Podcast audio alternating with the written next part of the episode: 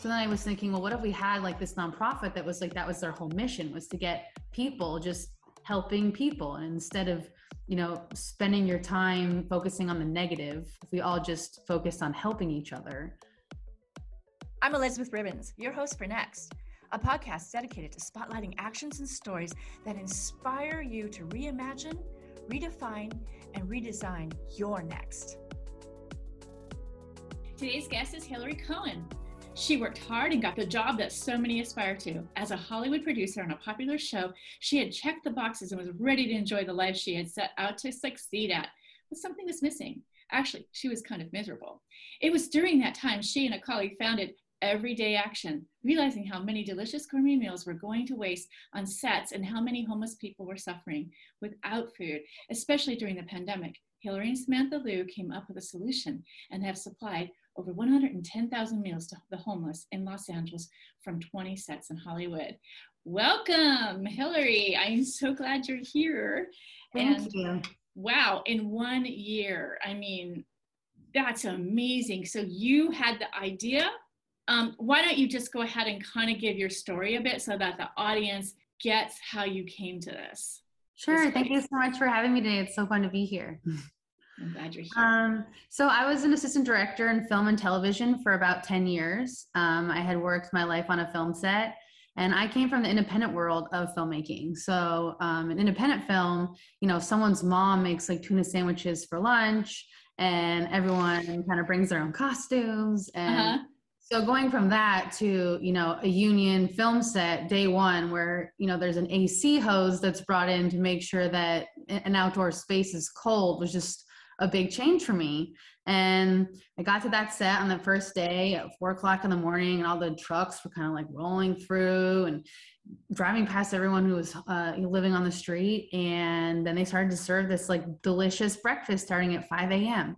And they served like breakfast. It was like burritos and pancakes and French toast and anything you could think of or want for breakfast. Um, yeah. And that was over. And then they started making lunch, which was like steak and lobster and salmon and chicken parmesan. And the smell of like the garlic cooking is like, it makes you salivate just walking anywhere around it and it, i just couldn't help but sit on that set and like smell this delicious food that i was going to eat with someone that was like 10 feet in front of me that couldn't have it. Wow. And it was really hard for me to sit at the lunch table you know next to the tent and just eat my meal. So when the lunch was over you know there was like 15 things of salmon left and a few steaks and salads and just this whole beautiful meal and they threw it in the trash and, you know, I tried to stop them on my very first day. I was like 24 years old. And I was like, no, no, no, don't do that. Don't do that. And they were like, no, we have to throw it out or else we'll get sued. And I just kind of went about my career kind of accepting that answer because, you know, as an AD, you don't have time to plan what happens with the trash. right. There's just too much going on. So I went, went and went and went, you know, became an AD and just it really did bother me my whole career and i never had um, really a time to put this idea into place. Um, so covid hit and my show shut down and i finally had this stop in my life which i actually had really been wanting. Um, and i was like one day where i was kind of sad and depressed and then i was like no nah, i need to go do something. So i started sewing face masks um, and that was like a whole other story. I sold like 5,000 of them and had all these sewathons. That was all crazy. But while I was sewing, um, you know, we were all stuck at home. We couldn't go anywhere. Um, and I watched a lot of CNN. And it was a really charged time in our country. Yes. Um, you know, uh, things with Trump were really kind of escalating. Um, there was a lot of protests. George Floyd was murdered. Uh, it was just that, you know, COVID was rampant. It was really, uh, I think, an emotional time for everybody. Um, and I just felt like this itching inside of me. It was like I had to do something and I couldn't really figure out what that was going to be. Um, and I'm definitely someone who spends a lot of time on social media and I enjoy social media. And I think there's lots of positive things about social media. Um, but I felt like during this time, it kind of turned into a not so positive place. And you know i would just see people have these vicious arguments online and say things that they would never say to someone's face. But because you're behind a screen you know you just say whatever. And i just was getting so heartbroken by reading you know argument after argument and it just seemed so nonsensical. And i was i just had to do something to kind of like shift this dialogue in my own life because i couldn't really keep being stuck in it um, so I, I didn't want to run for political office, but I did want to do something further to make a difference. I felt like in mask making, that kind of like called me to keep going. Um, and I just kind of thought, like, what if instead of spending my time looking on Facebook to like prove someone wrong, I just went and did something active. Like I took out the trash for my neighbor or walked around the street and you know, so you need groceries, whatever was needed to be done. What if I just did that in that time for whatever time I had to donate that day 15 minutes, 20 minutes. So then I was thinking, well, what if we had like this nonprofit that was like, that was their whole mission was to get people just helping people. And instead of, you know, spending your time focusing on the negative, if we all just focused on helping each other, yeah. maybe, you know, things like Donald Trump and Karen's would not really exist anymore.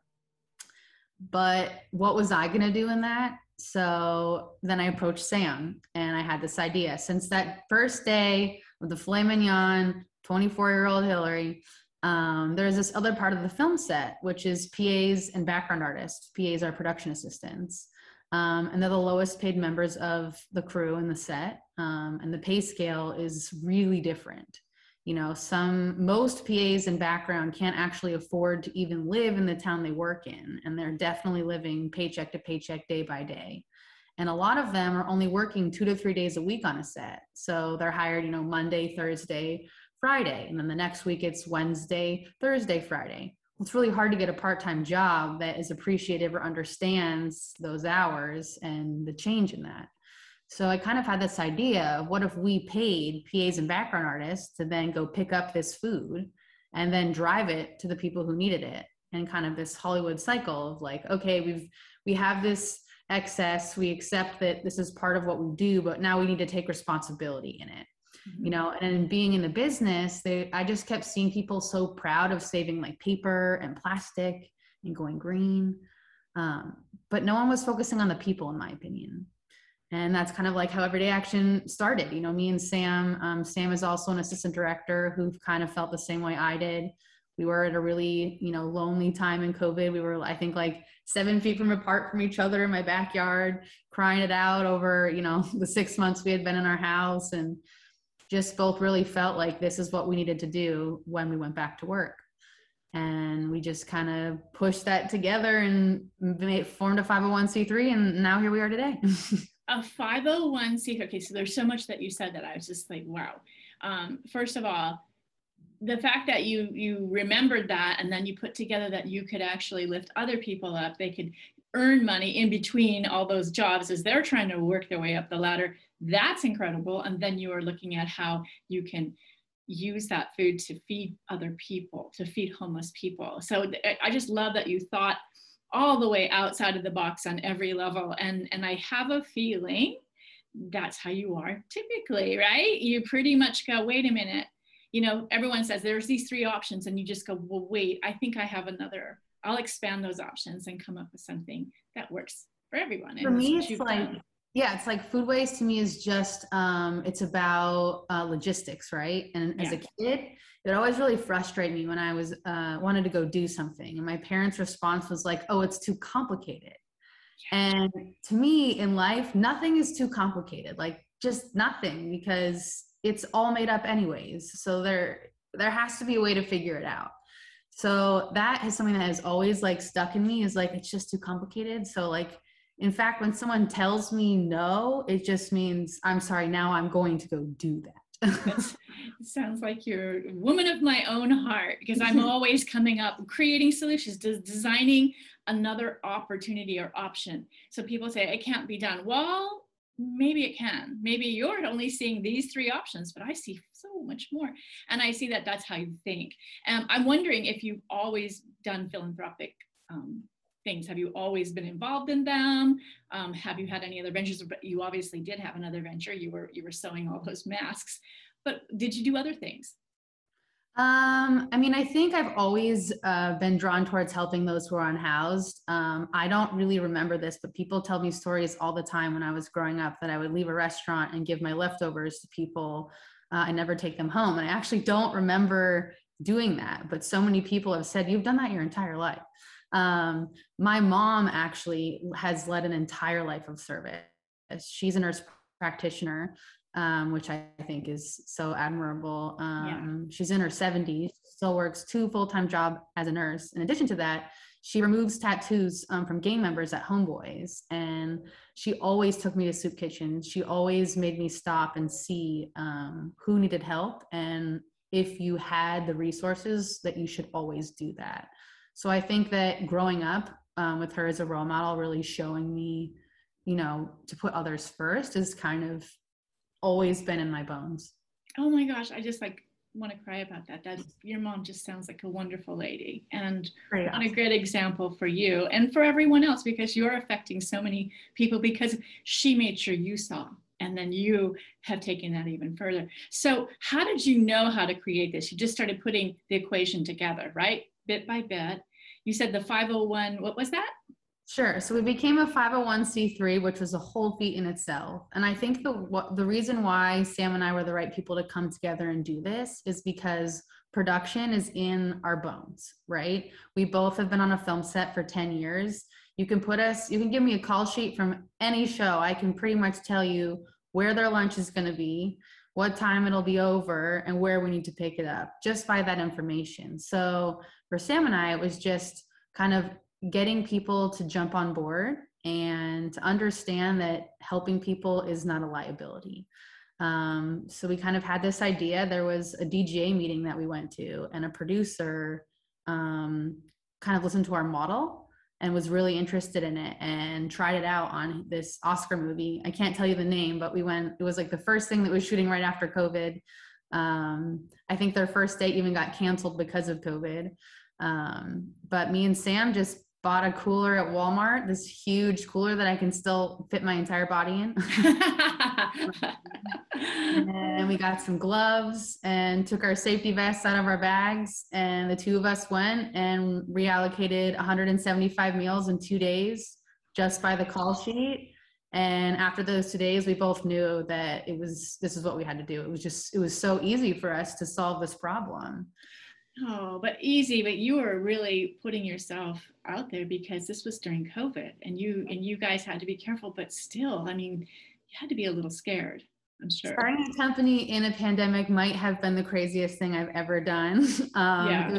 It's been very hard convincing people. Um, I actually have two jobs. My other one is running COVID testing on NCIS Los Angeles, um, and I protect our uh, bubble, which they call it. It's like once you've tested everyone in, um, very safe, and no one can enter each show's bubble unless you're tested. So to convince producers that we wouldn't pop their bubble, that we could do this entirely contact free, you could just put the thermal bag on the ground, the caterer could put the food in it, and we could walk away. Certainly took some convincing, but um, we we did do it. Um, I can't wait for a day where we can reallocate food not covered in a hazmat suit. Yeah. Um, but until that day um, it's just kind of part of our superhero outfit as i call it you know our our superheroes on the floor are so great um, and it's just yeah it's been a really great experience just growing this over the past year because it really did just start with me and sam and a few friends and now you know there's strangers coming and volunteering for us that found us and want to join on board. So that's really cool. Yeah, it is cool. And and I have seen those Hollywood sets. I, you know, love to walk um, Malibu and I was down at Point Dume and they had the whole thing set up with the hazmat suits and the whole, you know, they were making their bubble and a very famous uh, director there. I saw him and his people, and, and I'm like, wow! I'm so I'm so glad that they're being at least courageous enough because all these people are are, are, are able to work because they're willing to do this. So I thought that was good. But um, how did you overcome that hurdle of well we'll get sued how did you overcome that sure so we knew in working in production uh, especially because i am an associate producer that a lot of um, productions need a lot of paperwork and there's a lot of liability involved. That's why unions uh, exist is to for all that uh, to be protected. And the start paperwork that an employee signs on any production to begin is like as thick as a phone book. Um, so I knew that I kind of that Sam and I needed to approach this with the same um, kind of level of professionalism um, and forms and files and things to combat their forms and files. So we formed a board. We've got about seven people of our friends and family and coworkers that joined us on this venture who have definitely been part of this um, from day one. Um, our vice president, Barrett Foa, his dad helped us get um, liability insurance, which was really what put us over the edge. Um, having liability insurance covers someone from getting food poisoning, though I do want it to be said that it actually isn't illegal to donate food in California to someone. There is something called the Good Samaritan Act that prevents anybody from giving out food at any point. So that idea is actually just not true. Um, but I do understand as a corporation how that might be stressful. So um, we're just kind of giving them one more layer of protection um, so that we have liability insurance. And furthermore, we offer a contract where it basically says when the meal is over and you have given the food to us, it is no longer in your possession. You have donated it to us and we own it. So mm-hmm. if something is to happen, it's our ownership of the food. You have no longer, you've essentially thrown it out. Right. And right. once it's ours, it's ours, and there's nothing else that can be done. So those two, uh, I would say, life jackets have really helped us um, go to productions um, with kind of the level of professionalism they need. Mm-hmm. Um, in addition to that, Sam and I both just speak production. So it's, you know, whereas I think that someone who just wants to come and pick up food but doesn't understand production, a producer would be a little more hesitant. Where I can say, oh, well, your crew parking will be here and base camp and your trailers. And because Sam and I can kind of instantly speak their language, it takes like a level of anxiety off of them. And usually we just try it out. You know, we'll say, here, let us come for our first few days. Let's see how it goes. And we've never been turned down once we start. So you're just, insiders. You can talk their language. You know what I mean? Exactly. So that's like they're, they're like, okay, they know what they're doing because they can't have someone running amok on a set. You just can't have someone walking around with a with a cooler on the set. Like that would just not be good. But um, so and then I can assume from the business standpoint of things, you uh, a nonprofit. I've never uh, I've had many businesses, but I don't know what about a nonprofit is as far as uh, is it an LLC? Are you protected? Do you have like the corporate veil? We do. Um, okay. And it, we're all, you know, we're also, Sam and I are learning how to become a 501c3 because we've only been one for a year. Yeah. But basically, we're entirely based on donations. Um, we can also apply for grants. And um, the thing with grants, um, they're great, but you have to be very careful about what you apply for um, because if you apply for something that's going to pay for your equipment and then you use that money to pay for your volunteers, that's not what your grant was for. Right. Um, so it's just making sure the funds that come in are used um, the way that they're supposed to be when they are donated to you. Um, but basically, we just take donations and we really need to raise a million dollars a year for where we're headed. Mm-hmm. Um, we started with just like two or three sets, and it was that convincing people, right? Yeah. This is going to be, this is scary well now that we've run from 20 sets with hbo and cbs and amazon and people are seeing that it's actually working uh-huh. now they're knocking on our door for film reallocation which is so cool which is what sam and i wanted. But now we have so many shows we need more employees.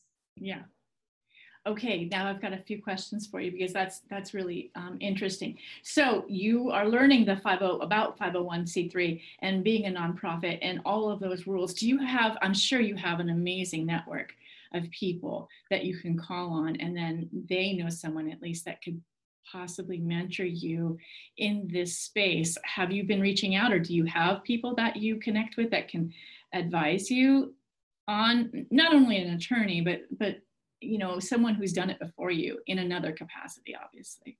Actually when sam and i first started we had a fiscal sponsor um, this woman who runs uh, a nonprofit in des moines um, which was like the most helpful um, aspect of us starting. You can't really fundraise unless you are a 501c3. Mm-hmm. Um, it's really difficult uh, unless you have that government paper, but you can have another nonprofit kind of take you under their umbrella and then you can fundraise under their 501c3 and they either charge you a fee or they don't. And this nonprofit didn't charge us a dime and really helped us set up our bylaws and all, all of our corporate paperwork. And when we misfiled, uh, and was really were really nervous. She was like, "Oh, I misfiled that, and it took me three years to change it, and everything was fine."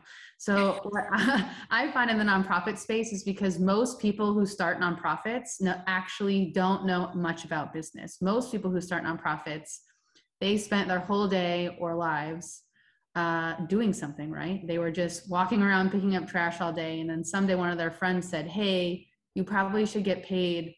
For this because you won't be able to live in your home anymore. yeah. Uh, so the nonprofit space is such this like loving, caring business community because it's full of people who are all just trying to do good. Yeah. Um, and the business part of it for all of us is like, yeah, yeah, we'll get there. We just want to help.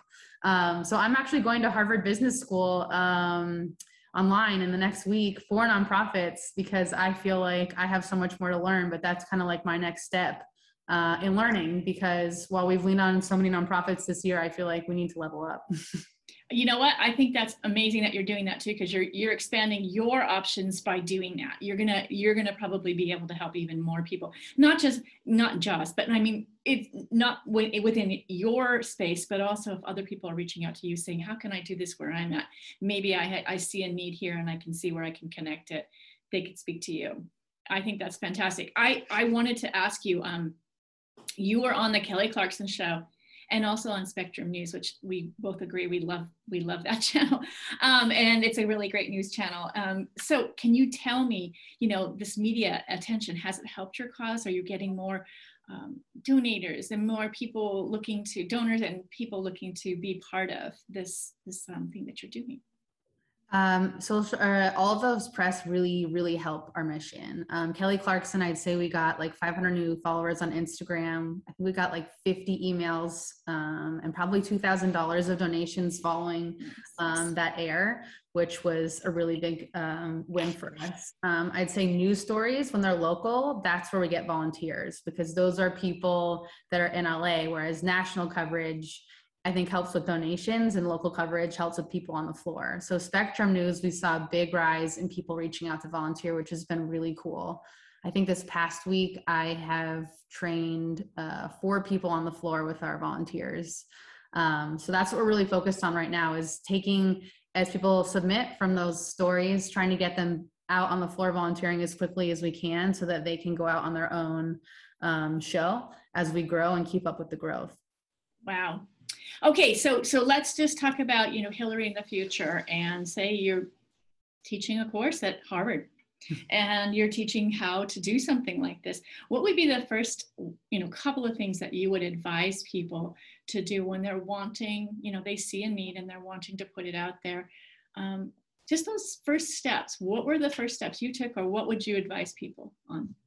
Now that you have hindsight, right? You have hindsight. You can see what you've done and how you could have you know done something differently possibly um, I'd say don't be afraid to look at your own judgment. Um, on our first food run, uh, I encountered a vegan and we had only meat. And it was so odd for me to, for someone to say like they wouldn't eat the food. And I was just like, but you're hungry.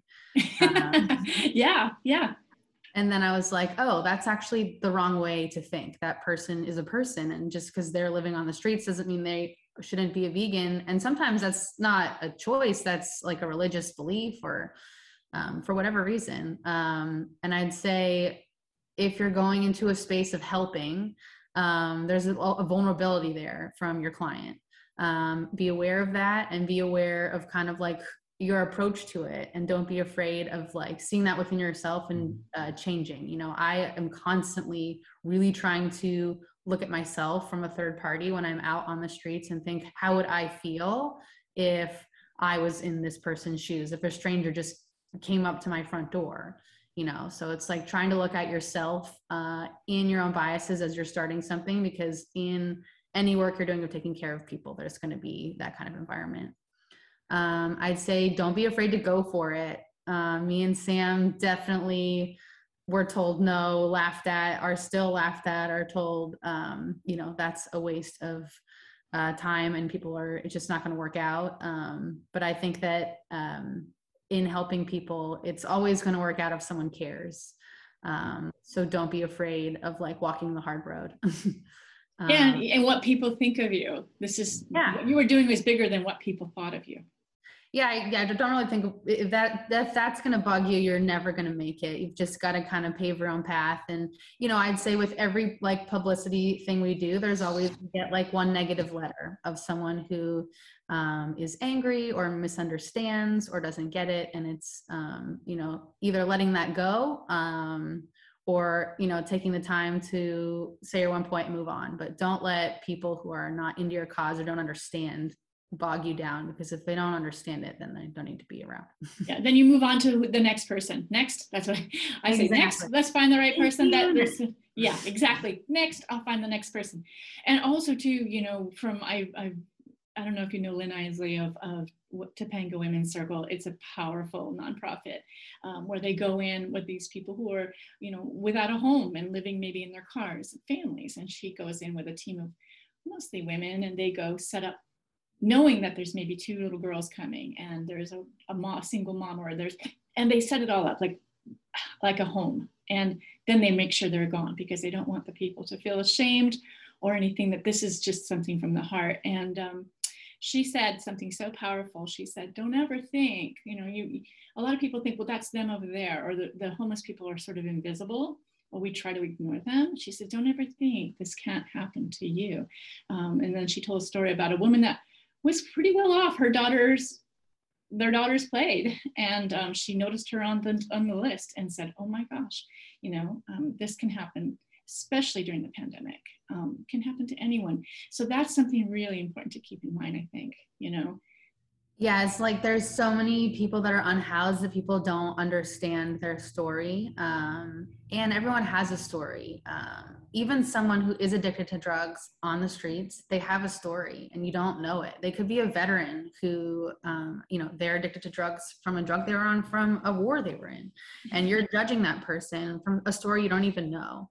But there's there was one man I um, gave food to in a tent once in North Hollywood. It was this really small one person tent and he had a laptop and a iphone and his bike. And he wouldn't look me in the eye but he would speak to me you know and he, you know i say can i give you food? And he's like i'm just so embarrassed. And he was like my age. And it was like very clear to me that you know he had just been evicted and he was like doing his job on the corner. And that's just something that is in every encampment. There are people out there that abuse the system, but most of them are not. Most of them are just like you and me who had a crummy go and just can't figure it out. Well, I think too, when you get to that place, it's just probably so horrendous and heavy that it's difficult to rally on a daily basis. So, you know, God bless you for going out there and at least giving them nourishment and feeding them, you know, helping to feed them because that that little bit that makes them go, you know what, this is going to get me through this day and I'm going to have a better day. You know, that's just so important. So I really, and there is nationwide such a problem, but I think because of the weather in California, it's even more so here, you know. So um, I wanted to ask you, just out of curiosity, how do you see this in the future? Like, is this scalable? I mean, I know you're getting the, the food from sets and i'm not i'm just curious like how would someone who's listening to this say on the east coast or in the midwest they're like this is so empowering and inspiring. I want to do this and maybe they know of a food source. I mean is it scalable do you think I think it's 100% scalable. We've already been approached about starting everyday action in other production hubs like New York, Atlanta, New Orleans. Um, it doesn't have to just be a production hub, though. You know, every city has a giant grocery store, an Albertsons, a Vons, a Trader Joe's that throws food out, a Starbucks. You know, it's really easy to do. Um, I mean, down the road, Sam and I want to have an everyday action in every city. Um, we want to expand to LAUSD and school programs because so much food is thrown out uh, at schools. Um, we really are looking for like, um, I would love to partner with like 10 or 15 parents, um, you know, in LA that could help um, kind of take on the school system for us because it would be so easy to do while you're already picking your child up from school, right? You're there at the end of the day, they could just give you the box, you could drop it off on the way, and it's so much food that's thrown out. Um, so it is totally scalable. It's really easy. Um, and that's what's always funny when we have a new volunteer. It, there's often this like buildup of it going to be this stressful big day. And then they come and they do it and they're like, that was all it took. Oh, I'll do this every day. You know, well, I just have to reiterate because you said that quickly, but I think that, that you just made it so easy. for any because i have a lot of my audience is moms you know a lot of women and i think that what you just um, said was they could just arrange it with the school get the box and then drop it off. Just It that's so huge. easy. it's huge. Um, so so that right there is something that anyone listening to this can go okay i could probably connect with you and they'll be able to find you in the notes. But that is incredible. Um, i just want to quickly say that uh, you are getting noticed with 110000 meals go- and going.